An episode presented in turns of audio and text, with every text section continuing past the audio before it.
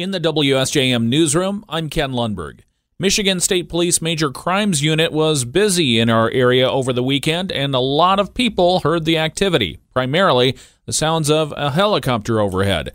Public Information Officer Lieutenant Duane Robinson says the Major Crimes Unit went into the Benton Harbor area to conduct patrol activities, and they asked the Aviation Unit for aerial support. In case someone ran from them on foot or um, someone fled in a vehicle, we would have aerial support identifying the location where these people uh, may have run to. Police say several suspects did attempt to escape from officers during the action, and aerial support helped in locating the fleeing individuals. Robinson says they'll use the tactic again, but he won't tell us when. There was some success in terms of locating those that uh, decided to run from us during this detail, and so we we feel like it's a benefit to have them um, going forward. Robinson says this was an unusual activity for the area, but not uncommon for bigger cities like Detroit, Flint, and Saginaw. Twice a year, the local electricity transmission company ITC performs visual inspections on their power lines using a helicopter to make sure that the power lines are in good shape. The inspection involves helicopter crews that fly at low elevations near power lines and look for damaged or worn equipment and vegetation hazards. Originally, the helicopters were supposed to be flying this week. Due to a change in the weather forecast, Berrien and Cass County residents won't see and hear the helicopters until at least next week. ITC company spokesman Andrew Johnson says the inspections are routine and they do them twice a year. In the spring, we do it before growing season, the fall after the growing season. And it's our role to inspect every mile possible from the air, which if there's any damage, then we can send that to a crew on the ground who can inspect it a little bit closer and make any necessary repairs. The inspections are scheduled for Berrien and Cass counties the first week of October. In total, there will be over 70 counties inspected in Michigan and they're slated to take place through mid October. A 15 year old is dead after an apparent shooting in Benton Harbor over the weekend. The Benton Harbor Department of Public Safety says officers were called to a home in the 300 block of Brunson shortly after 2 o'clock Saturday afternoon on a report of a shooting. They arrived to find an injured 15 year old. He was taken to Corewell Health Lakeland in St. Joseph for treatment, but was soon after pronounced dead. Police are withholding the name due to the age of those involved. The family has been notified as well as Benton Harbor area schools. Police say this is an isolated matter and all persons involved have been identified and interviewed. Police say this tragic incident is still under investigation and will be reviewed by the Berrien County Prosecutor's Office. The UAW strike is in 10 days already, and local companies are feeling the pinch. Vale Harding is the president of Vail Rubber Works in St. Joseph. He says Vail is a tier 3 supplier to automakers, supplying equipment that helps the auto manufacturers make parts. Harding says there are already acute impacts felt by suppliers like his. The impact has already been felt and actions have been taken in response to the slowdown. Uh, the expansion of the strike is going to have an even deeper impact. Vail Rubber has about 125 employees locally. A portion of those are steelworkers union members. Harding says the longer the UAW strike, the more his company will feel it. We expect that budgets will continue to tighten, uh, demand for the product will slow, and dependent upon how pervasive the strike is or how long it persists, it could have far reaching effects on our fairly well insulated business. Harding says his big picture concern is for his employees. The more widespread the strike and the longer it goes, the better chance there is his employees will have to cross picket lines in Detroit and elsewhere to deliver parts. He says that can be a tricky situation. A government shutdown looms this coming Saturday as House Speaker Kevin McCarthy struggles to get spending packages approved.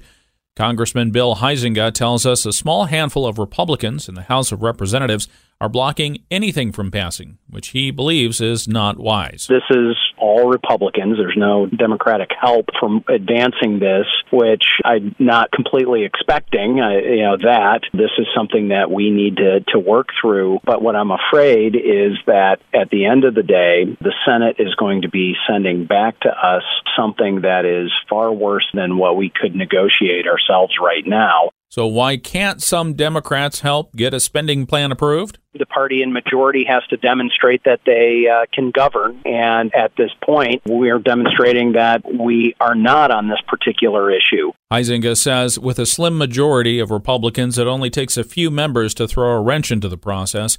He says there have been positive good faith efforts to make a deal, but so far, things aren't looking good to avoid a shutdown. The Van Buren County Sheriff's Department says it has issued nine tickets so far to drivers who ignored a construction zone in Pine Grove Township last week.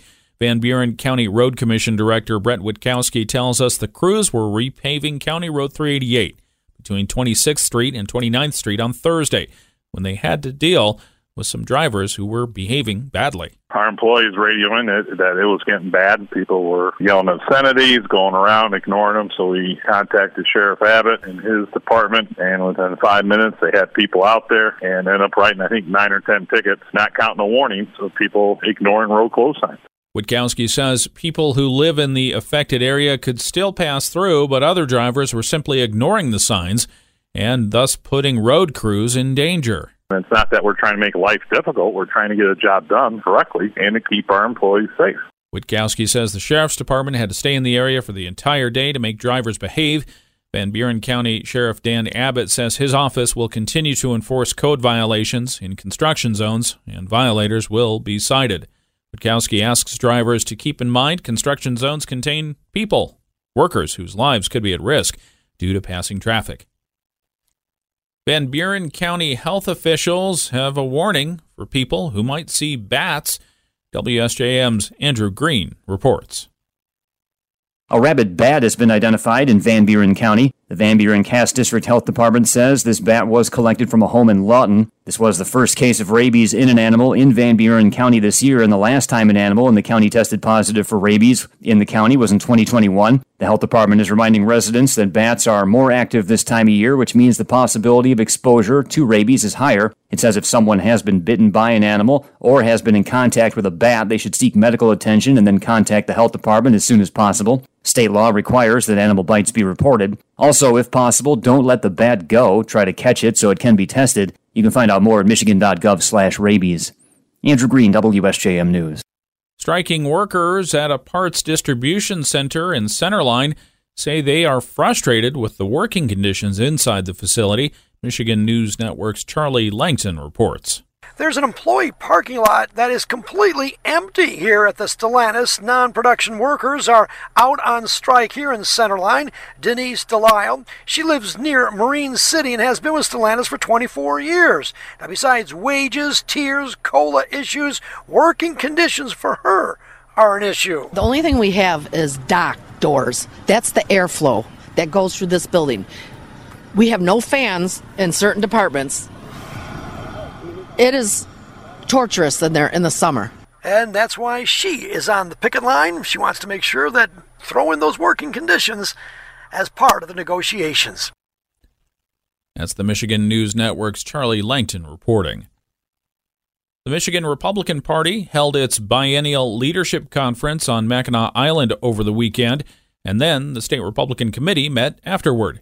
Bridge, Michigan politics reporter Jonathan Oosting says they made a change in the primary. They finalized plans to replace the traditional primary system for um, selecting the GOP nominee for president in Michigan. Uh, they're replacing that with a hybrid system that will include both a primary and a closed caucus where Republican delegates will uh, have uh, votes of their own Oosting says most states use a state run primary. He describes the conference as the Kristina Karamo show, the party leader who denied the outcome of the 2020 presidential election.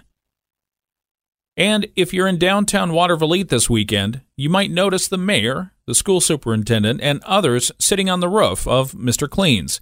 It's a fundraising effort for Amanda Goss and her family. Event organizer Angie Roberts tells us Amanda has been battling cancer for nine years, and it's taken both an emotional and financial toll. With all of the stressors in their life, financials should not be something they have to worry about on top of cancer. So a few of us joined together just to try to raise some money uh, to help them out. And the only thing we, we can think of doing and So we went with a roof sit. Roberts tells us she and her friends were trying to come up with something to do to help the Goss family, especially because Amanda is such a generous and giving person. She never stops giving. She also is the first one to volunteer to help on when people need help. Also, she even coaches her little girls in their sports. Like while she's doing all this, I mean, it's hard enough for anybody to do those things. The Roof Sit event is this Sunday at Mr. Clean's in downtown Water Watervliet at the only stoplight in town. It runs from 9 a.m. to 7 p.m. The day starts with Mayor Dia Muth sitting on the roof, and local dignitaries will continue to help throughout the day. You can stop by and donate, or there's a GoFundMe as well. You can look at their Facebook page for more information. In the WSJM newsroom, I'm Ken Lundberg.